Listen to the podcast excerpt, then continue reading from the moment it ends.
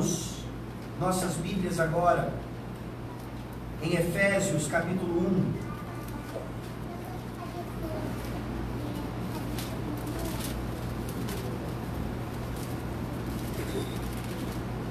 Efésios capítulo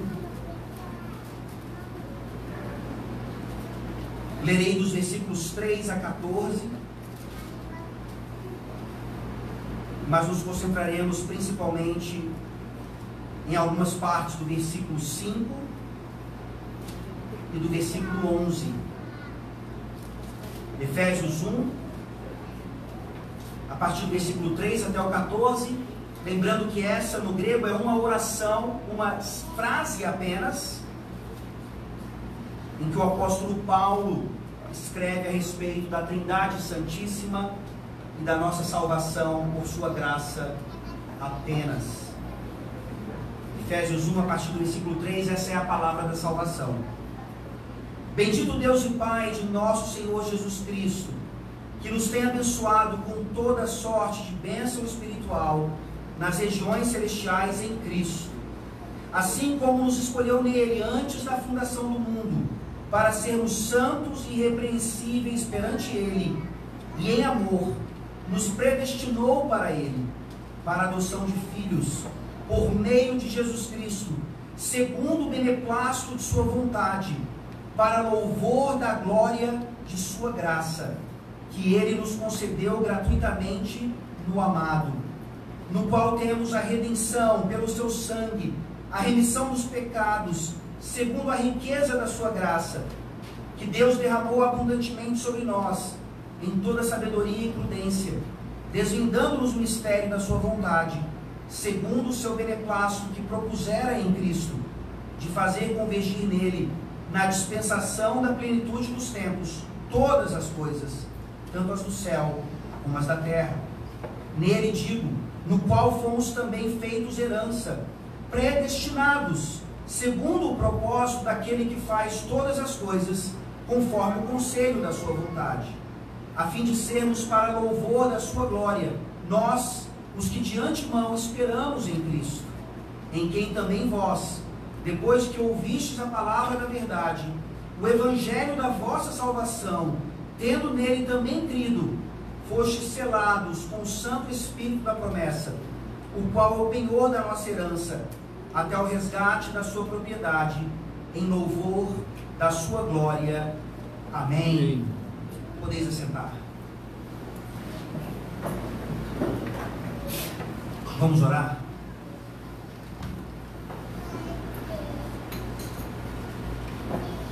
Senhor nosso Deus, viemos aqui para te cultuar e certamente para ouvir a tua voz nesse momento.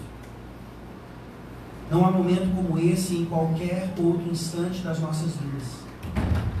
Obrigado pela singularidade tesouro que nós temos de ouvir a voz do próprio Deus, não como um trovão incompreensível, mas como uma brisa que claramente se ouve a partir do teu Santo Espírito. Ó Deus, fala conosco poderosamente nessa noite. Alimenta-nos, Senhor, e salva aqueles que pertencem a Ti, que estão aqui ainda sem Cristo Jesus. É no nome dele que nós oramos. Amém. Eu sei que não vivemos mais a época das cartas, mas talvez os mais antigos aqui tenham tido a oportunidade de receber, ter recebido uma carta, uma carta de amor de alguém. E talvez essa carta ou esse bilhete, essa mensagem tenha ficado escondida, sido perdida por um tempo, e depois de alguns anos, você acaba encontrando essa carta, você se lembra do momento em que ela foi escrita, e aquela carta fala poderosamente ao seu coração. É isso que nós temos aqui na carta de Paulo aos Efésios, em especial no que diz respeito à doutrina da predestinação. E quando nós falamos essa palavra, dependendo do público que a escuta, o coração já enche de alguma rigidez ou trava, as mentes ficam um pouco obscuras, e tanto teologicamente como filosoficamente começamos a devagar em relação a um assunto que é tão complexo predestinação aquilo que é determinado de antemão. Alguns conhecem também apenas como um destino, aquilo do qual não podemos fugir ou escapar. E aqui, obviamente, no contexto em que Paulo coloca esse assunto, ele está falando sobre a salvação. E aqui nos versículos 3 a 14, nós vemos como Paulo teologicamente nos mostra o que começamos a ver na semana passada, a partir da eleição, a ordem dos salutes, a ordem da salvação, que não é uma ordem cronológica. Quando Deus inicia algo em nós e talvez só depois de alguns anos cumpre uma outra etapa dessa salvação, não. Aquilo que Deus nos concede graciosamente em Cristo Jesus é um pacote completo. Mas sim, há coisas que acontecem antes das outras. Eu preciso primeiro nascer de novo para então crer. Eu não creio e por isso sou regenerado. E nessa ordem da salvação aqui, Paulo nos fala tanto da eleição como da predestinação. E infelizmente, não apenas nos nossos dias, mas ao longo da história, duas doutrinas geralmente mal entendidas. Talvez você se lembre também, não só daquela carta de amor que estava perdida, mas no momento que você aprendeu a respeito das chamadas doutrinas da graça. Talvez você seja como os nossos filhos aqui, que já vão crescer ouvindo essas verdades bíblicas e não terão as crises que muitos aqui tiveram. Mas talvez você tenha crescido até mesmo numa igreja presbiteriana e nunca ouvido falar a respeito dessas coisas. E quando ouviu falar, isso pareceu estranho aos seus ouvidos e aos seus corações. Porque que tipo de Deus predetermina as coisas e deixa os seres humanos sem, teoricamente, qualquer capacidade de escolha? Não passa de um Deus injusto é, na verdade, então, essa reação daqueles que rejeitam a doutrina da predestinação. Um mau entendimento claríssimo, que gera essa indignação. Se Deus é assim, ele é injusto. Esse não é o Deus da minha Bíblia. O Deus da minha Bíblia é um Deus de amor, que ama tanto o ser humano, que deixa que o ser humano escolha o seu próprio destino. Aqueles que rejeitam a doutrina também demonstram algum tipo de desconforto. Ao conversar um pouco mais sobre isso, eles acabam então argumentando: se nós assim pensarmos, então não podemos nos salvar a nós mesmos. Não temos a capacidade de escolher ou buscar a Deus. E isso gera neles um sentimento de impotência. E nós sabemos, como seres humanos orgulhosos, o que significa impotência para nós. Mas a má compreensão da doutrina também leva aos que a aceitam a uma acomodação. Como nós vimos na semana passada, nós fomos eleitos por Deus para sermos santos e irrepreensíveis. E não então descansarmos nos louros da vitória de Jesus Cristo, mas trabalharmos com afinco, pelo poder do Espírito Santo, para o engrandecimento do reino de Deus e para a nossa santificação. Pode gerar também uma certa intolerância, porque nós lidamos com muitos que discordam da doutrina. E como eu falei, talvez você, num impulso zeloso pelas doutrinas da graça ou por sua proteção, você tenha feito como uma senhora fez numa igreja certa vez, quando eu estava dando aula sobre justificação pela fé somente. E uma pessoa ali visitando aquela igreja, visitando aquela classe, talvez ouvindo pela primeira vez aquela doutrina, ela teve dúvidas sinceras e perguntou muito calmamente a respeito daquilo, se aquilo não era então algo errado, tornando Deus injusto, e a pessoa atrás dela simplesmente se levanta e gritando com ela diz: Você nunca leu a Bíblia? É só ler a Bíblia. A predestinação está lá. Salvação pela graça somente está lá. É só ler a Bíblia. E muitas vezes, isso não justifica, é claro, mas muitas vezes, perde-se o argumento, ou a doutrina da predestinação não é tão recebida ou recebida tão bem por causa da forma como nós, predestinados, apresentamos tamanha salvação, tamanha graça. Nós veremos então, a partir da manifestação das palavras aqui no versículo 5 e no versículo 11, que a predestinação é uma doutrina que revela o profundo amor de Deus pelo seu povo e como devemos responder a esse amor.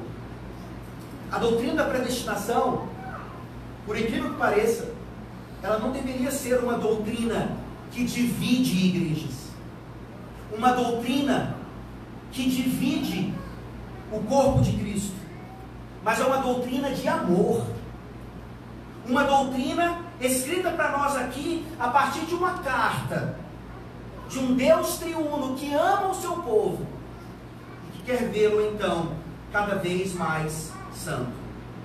Apesar de não dever ser uma doutrina que divide, ela divide. Porque aqui nós começamos a ver que a predestinação é uma doutrina de rejeição. O que eu quero dizer com isso? É na verdade um trocadilho, vocês verão. Mas quando eu digo isso, é porque é uma doutrina muito rejeitada, mesmo dentro da igreja. Um pastor famoso já a chamou de uma doutrina do diabo. Vocês devem saber de quem eu estou falando.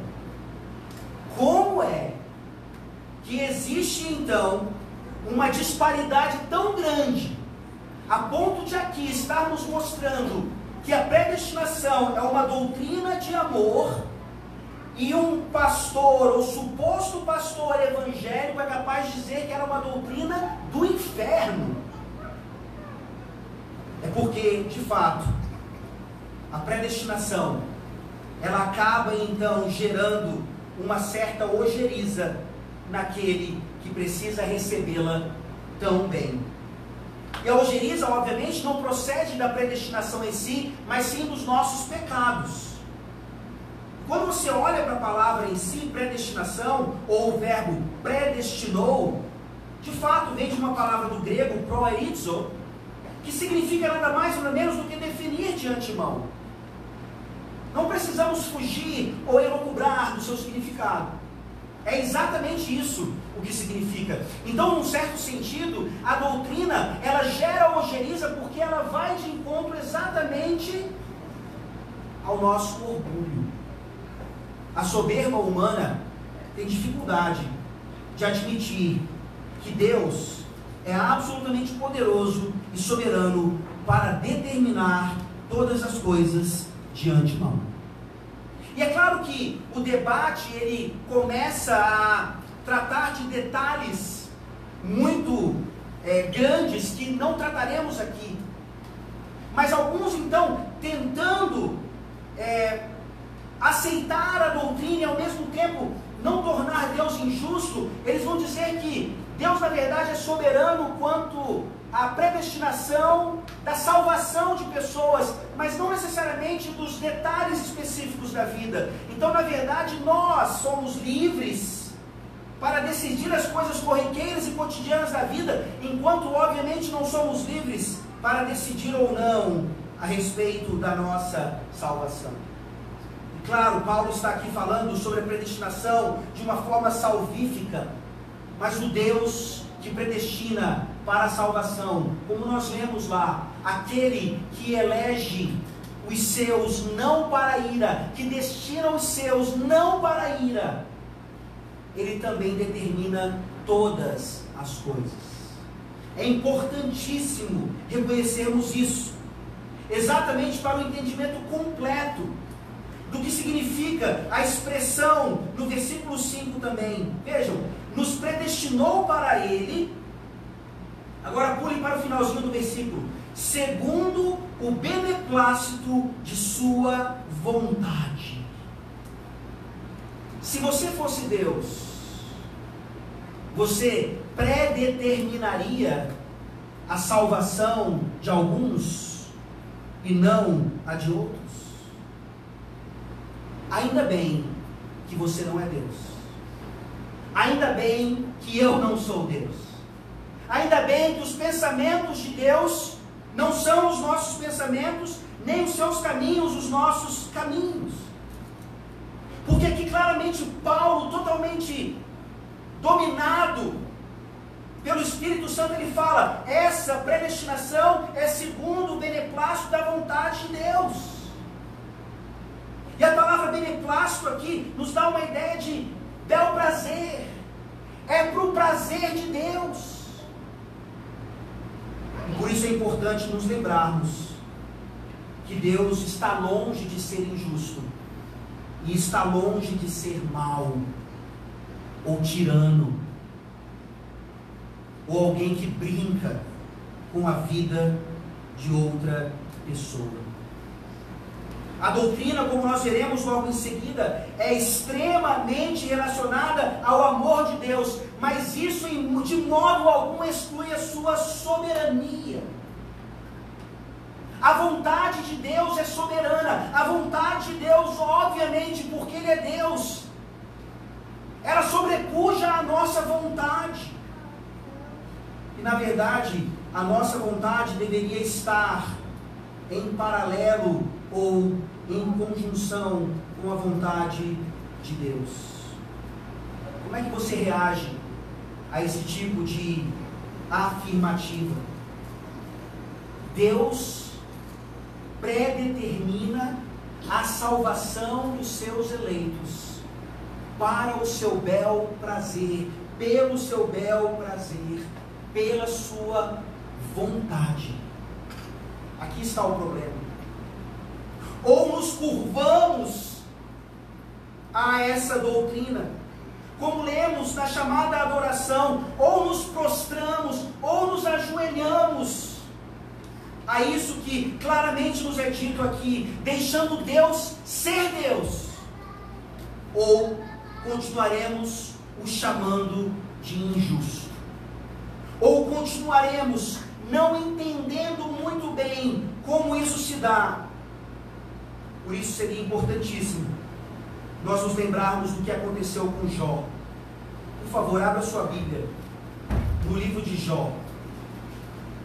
Gostaria de lembrar os irmãos que Deus chama Jó no início do livro de homem temente a Deus, homem irrepreensível, um homem modelo mas que ainda precisava conhecer aspectos da divindade que ele não conhecia. E talvez essa seja a sua situação também. Talvez você conheça da predestinação apenas de ouvir falar. A defenda com afinco, mas que não entendeu ainda o que significa isso na sua própria vida e na vida da igreja. Jó 38, a partir do versículo 1. Nós poderíamos ir a tantos outros textos, mas eu creio que esse aqui é fundamental. Especialmente porque Deus está lidando com um homem que já era exemplar. Que precisava ainda experimentar dessa soberania de Deus. Jó 38, a partir desse 1 diz: Depois disto, o Senhor, do meio de um redemoinho, respondeu a Jó: Quem é este que escurece os meus desígnios? Com palavras sem conhecimento. Cinge, pois, os lombos como homem, pois eu te perguntarei e tu me farás saber: onde estavas tu quando eu lançava os fundamentos da terra? Dize-mo se tens entendimento. Quem lhe pôs as medidas, se é que o sabes? Ou quem estendeu sobre ela o cordel? Sobre quem estão fundadas as suas bases? Ou quem lhe assentou a pedra angular? Quando as estrelas da alva juntas alegremente cantavam e rejubilavam todos os filhos de Deus? Ou quem encerrou o mar com portas, quando irrompeu da madre, quando lhe pus as nuvens por vestidura e a escuridão por fraldas? E assim por diante. Em outras palavras, Deus está perguntando a Jó: Jó, onde é que você estava quando eu, na eternidade, estava determinando todas as coisas como elas seriam exatamente onde é que você estava, Jó. E isso então é respondido para nós, especificamente acerca da predestinação, lá em Romanos 9. Isso já seria suficiente então para nos colocarmos em nosso devido lugar. E lá em Romanos 9, então, Paulo aplicando isso à doutrina da salvação, ele diz no versículo 14: Que diremos, pois? Há injustiça da parte de Deus? Quando ele ama a Jacó e despreza ou odeia Esaú, há injustiça da parte de Deus? E a resposta é clara: de modo nenhum. Pois ele diz a Moisés: Terei misericórdia de quem me aprouver ter misericórdia, e compadecer-me-ei de quem me aprouver ter compaixão. Esse é o Deus da sua Bíblia. Esse é o Deus de Jó. Esse é o Deus de Abraão. Esse é o Deus de Paulo. Esse é o Deus triuno que não aceita as objeções que são feitas a essa santa doutrina. É uma doutrina de rejeição, não chamada apenas de doutrina do diabo. Mas talvez você já tenha pensado assim, e certamente você já ouviu alguém dizendo isso. Se nós defendermos a predestinação, então nós nos tornamos meras marionetes. O ser humano não é marionete. O ser humano é livre. O ser humano não é um robô. O ser humano é livre. E aqui, meus irmãos, mais uma vez, ou nós nos curvamos ao que a palavra de Deus claramente nos ensina, ou continuaremos nesse dilema que não se resolve. Porque a Bíblia nos coloca exatamente e da mesma maneira, a soberania de Deus e a responsabilidade humana. Você está certo, o ser humano não é uma marionete. O ser humano não é um robozinho. Mas tudo o que nós fazemos, nos seus mínimos detalhes, já foi predeterminado por um Deus soberano que cuida de todas as coisas não deixa de cuidar jamais.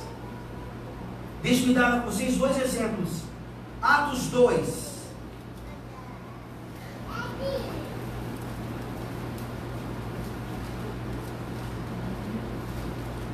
Atos 2, versículo 23.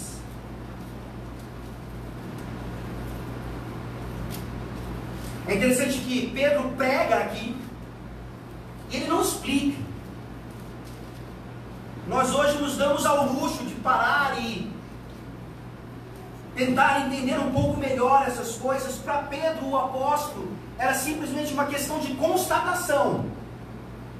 Atos 2, no seu famoso sermão, ele diz no versículo 23: sendo este entregue pelo determinado desígnio e presciência de Deus, vós o matastes crucificando por mãos de inimigos. Em nossa lógica pecaminosa, em nosso em nossa necessidade humana de afirmação, nós dizemos: isso não faz sentido.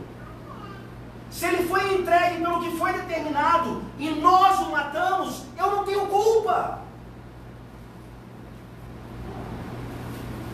Como é que nós conseguimos conciliar essas coisas. Atos 4, versículo 28. Mais uma vez. Agora aqui numa oração apostólica, numa oração corporativa. Era um pensamento unânime. Mais uma vez, uma constatação. Ninguém parou aqui para fazer a distinção de soberania de Deus e responsabilidade humana, e assim nós tentamos resolver um dilema irresolvível. Uma oração da igreja, em Atos 4, 28, diz: Para fazerem tudo o que tua mão e o teu propósito pré-determinaram. Quem foi que fez? Os homens, os romanos, os judeus da época. Eles é que fizeram. Mas quem predeterminou foi Deus. Paulo já nos disse em Romanos 9: é por isso Deus injusto, é por isso o homem indesculpável, não de modo algum. E ninguém aqui está dizendo que isso é fácil. Ninguém está aqui gritando com outros mais evangelicais. Leia a Bíblia. Estude teologia reformada. Seja um calvinista. Nós simplesmente paramos. E mesmo que lutemos com Deus em oração ou em tentativa de entendimento, a nossa petição é que o Senhor Deus então nos faça mais humildes e mais comprometidos com a verdade da palavra de Deus, que não pode mentir. Essa é uma objeção que nos leva a outra, então, nesse debate, quando você também já deve ter falado ou ouvido, então a predestinação nos impede de orar, a predestinação nos impede de evangelizar. E aqui, nós vemos que a palavra de Deus, ela nos ensina que a soberania dele não é apenas em relação ao que foi determinado na eternidade, mas como os próprios meios pelos quais a sua providência vai se manifestar também foram pré-determinados. E o mesmo Deus que não nos destinou para a ira, Ele nos destinou para sermos santos e irrepreensíveis, e nessa santidade orarmos ao Senhor, usarmos o meio de graça para a ampliação do seu reino e outras coisas, e evangelizarmos para que os seus eleitos venham por meio da sua palavra. Deus também determina os meios.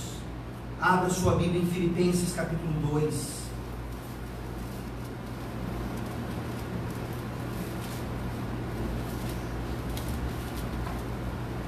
Filipenses capítulo 2 diz,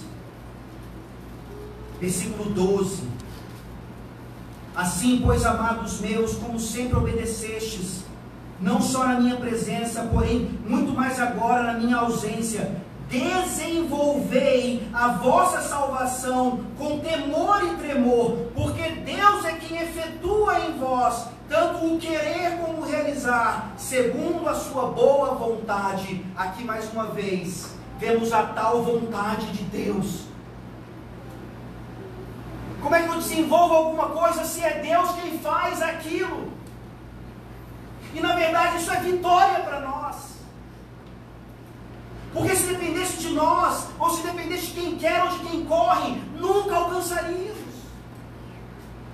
E nesse sentido, então, se nós somos calvinistas, se nós temos o apreço correto dessa doutrina, por que é que nós não somos os que mais oram? Por que é que nós não somos os que mais evangelizam?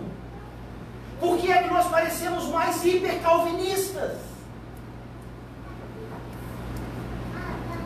Por que é que, para nossa vergonha, quem mais parece então oferecer Cristo aos perdidos são aqueles que rejeitam essa doutrina? Isso não faz sentido. E talvez, mais uma vez, nós apenas conheçamos a doutrina da predestinação para vencer debates e não para que isso faça diferença total em nossas vidas cotidianas. Sim, é uma doutrina de rejeição. E há muitos que a rejeitam, infelizmente, mesmo dentro da igreja. Mas é uma doutrina de rejeição principalmente porque a Bíblia fala para nós da rejeição de Deus para com aqueles que não creem. E o próprio Calvino chama isso de decretum horribile, em latim, um decreto horrível, terrível. Onde Deus não apenas nos destina, não para a ira, mas destina uns para a ira. E isso poderia parecer presunçoso ou simplesmente terrível, mas mais uma vez é uma motivação para nós que não somos Deus, enquanto não sabemos sairmos por esse mundo, sairmos por aí e rogarmos para que pessoas se arrependam e creiam em Jesus Cristo. Para que por meio disso fique comprovado que desde a eternidade foram eleitos por Deus e salvos pela graça somente. Essa é a nossa função, esse é o nosso chamado. Nós estamos limitados a isso. E não apenas a lermos e lermos livros e livros. E estarmos cada vez mais cheios de uma doutrina tão maravilhosa que continua gerando apenas divisão entre irmãos. Eu não estou dizendo que você deve amenizar o peso da doutrina. Eu não estou dizendo que você não deva defender ou crer na dupla predestinação. A nossa confissão de fé fala sobre isso. Mas o quanto isso tem de fato lhe levado a ser um crente mais voltado ao amor. E essa é a segunda parte da, da mensagem. A doutrina é, ao mesmo tempo, uma doutrina de rejeição, mas é uma doutrina de aceitação também. Volte lá para Efésios, por favor, capítulo 1. É uma doutrina de aceitação. Versículo 5: Nos predestinou para Ele, finalzinho, segundo o beneplácito de Sua vontade. Olha agora o versículo 11: Nele digo, no qual fomos também feitos herança, predestinados segundo o propósito daquele que faz todas as coisas conforme o conselho da Sua vontade. Uma predestinação com um propósito. E existe um teólogo por aí que gerou a venda de milhares de livros, uma igreja com um propósito, tudo com um propósito, e ele nega o propósito de Deus na predestinação.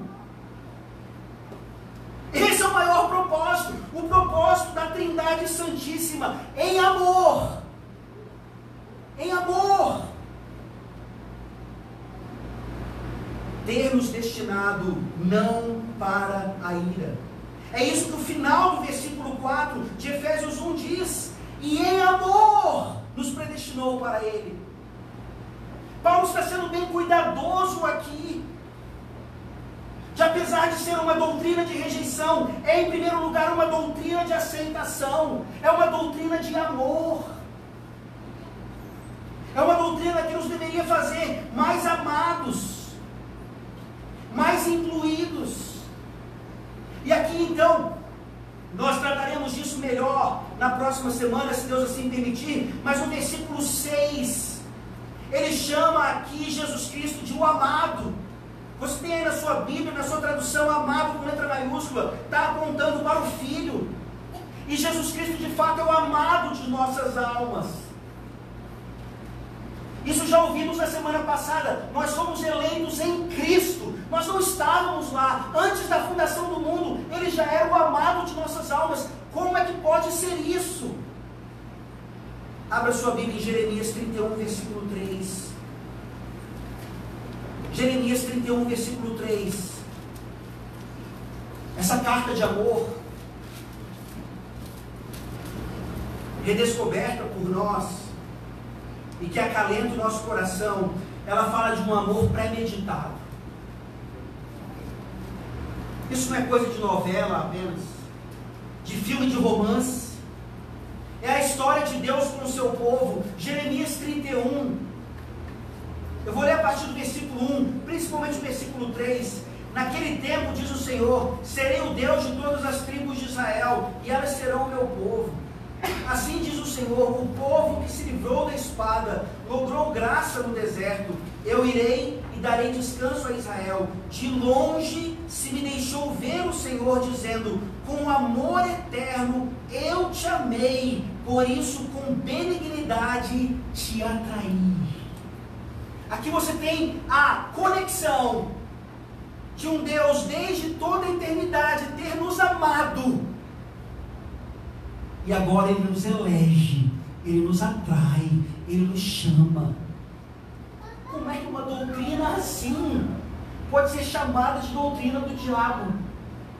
Como é que uma doutrina assim pode ainda gerar guerra entre irmãos que deveriam se amar?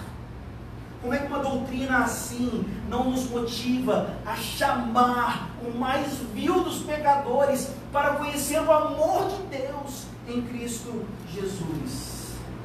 Sabe por que Jesus é o amado das nossas almas? Não é porque nós o amamos, é mais do que isso. Ele é o amado das nossas almas, porque Ele é eternamente amado pelo Pai. Ele é amado por causa da relação da Trindade, não por causa da relação conosco. E por isso nós somos amados por Deus. E por isso nós somos amados pelo Pai. É o que veremos também semana que vem. É por isso que somos adotados por Ele. Olha esse amor na boca do Senhor Jesus Cristo. João capítulo 6. Olha que relação fantástica. João capítulo 6 versículos 37 a 40. João 6,37: Todo aquele que o Pai me dá, esse virá a mim, e o que vem a mim, de modo nenhum o lançarei fora. Porque eu desci do céu, não para fazer a minha própria vontade, e sim a vontade daquele que me enviou. E a vontade de quem me enviou é esta: que nenhum eu perca de todos os que me deu. Pelo contrário, eu o ressuscitarei no último dia. De fato, a vontade de meu Pai é que todo homem que vir o Filho e nele crer tenha vida eterna, e eu o ressuscitarei no último dia. Você consegue ouvir isso? Você consegue compreender isso?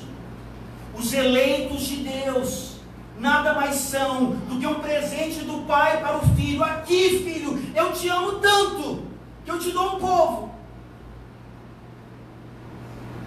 E porque o filho ama o pai, quer fazer a vontade do pai, ele nos ama e ele diz: Eu não vou perder nenhum deste povo.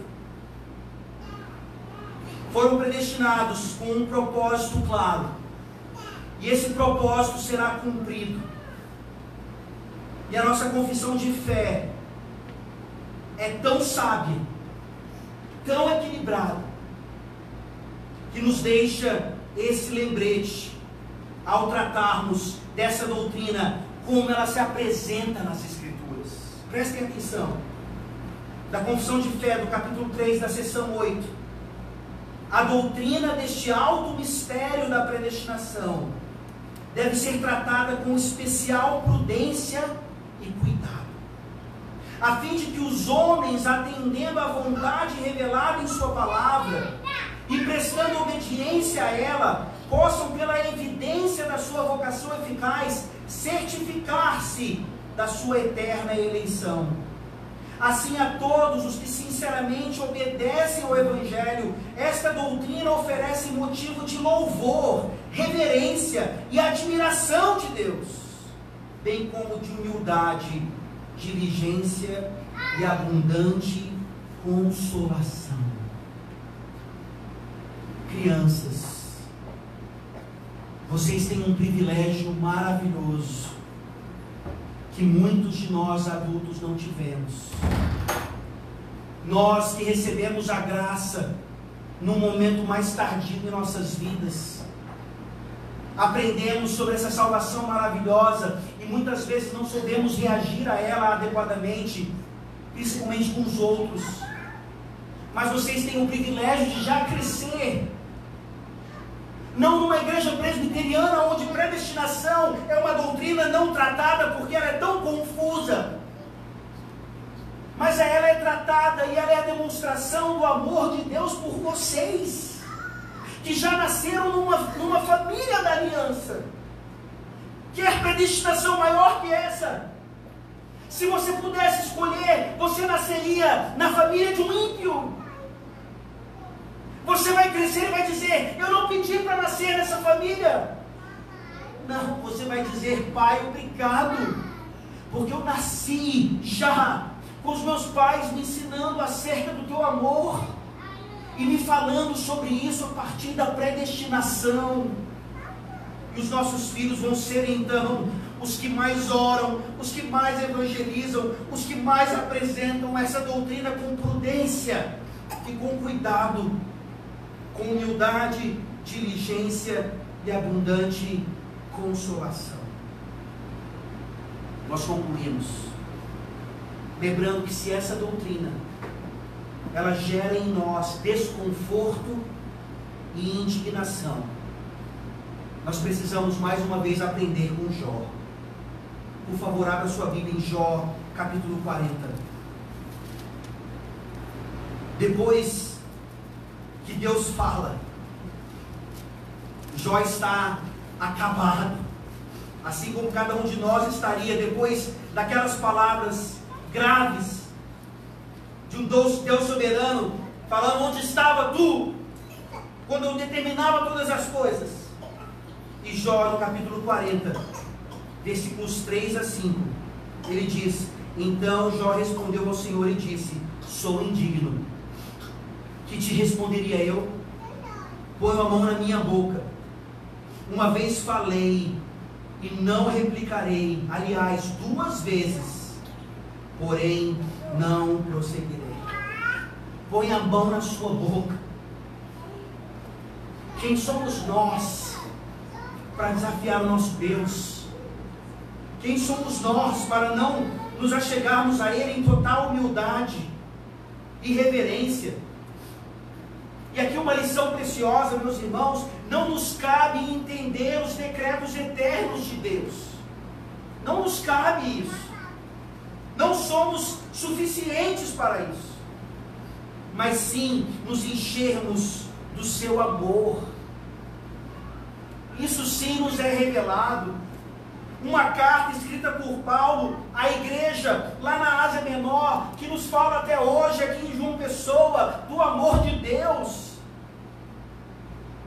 E quando nos preenchemos disso, certamente essa doutrina não gera em nós acomodação ou intolerância. Mas se ainda temos reações assim, eu ouso dizer que talvez ainda não conheçamos o amor de Deus verdadeiramente. E se o conhecemos um dia, nos esquecemos de como ele de fato se parece. Essa carta de Efésios é para que eu e você nos lembremos do amor verdadeiro de Deus por nós. E esse amor verdadeiro, na predestinação de Deus de todas as coisas, se manifesta ainda na boca do Senhor Jesus Cristo. E aqui eu termino. Lucas capítulo 22. Se você reparou, nós lemos isso hoje como nosso texto para a celebração da ceia do Senhor. Aqueles dois textos em Atos nos mostram que Jesus Cristo foi entregue por predeterminação de Deus.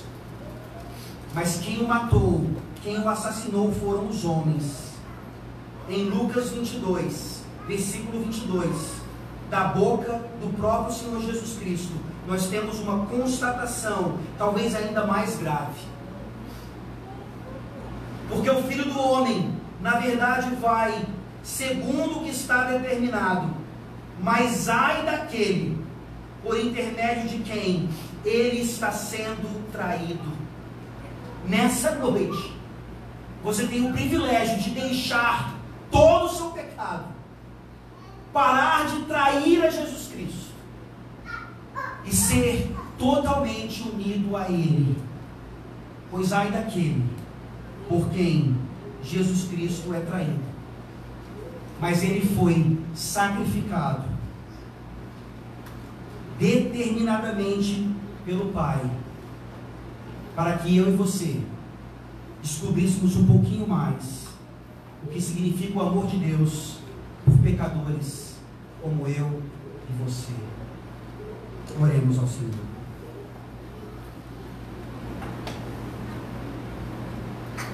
Bendito seja o Deus e Pai de nosso Senhor Jesus Cristo, pois tem nos abençoado com toda sorte de bênção espiritual nas regiões celestiais em Cristo Jesus. Ó Deus, que tamanha graça da predestinação. Ó Senhor, transforma-nos em crentes fiéis, que motivados por isso, não apenas te adoram em reverência, em total humildade, aceitando e louvando o teu nome, apesar das circunstâncias das nossas vidas. Se o Senhor predeterminou o sacrifício do teu próprio filho, não terá predeterminado também as mazelas das nossas vidas que nos aproximam de ti. Ó Senhor, tenha misericórdia de nós. Nos ajuda, ó Deus, a levar essa salvação por meio do Evangelho a todo aquele que ainda prefere o caminho de Judas ou o caminho daqueles que rejeitam tamanha salvação. Ajuda, Senhor, o teu povo a manifestar o teu amor diariamente. Em nome de Jesus Cristo. Amém.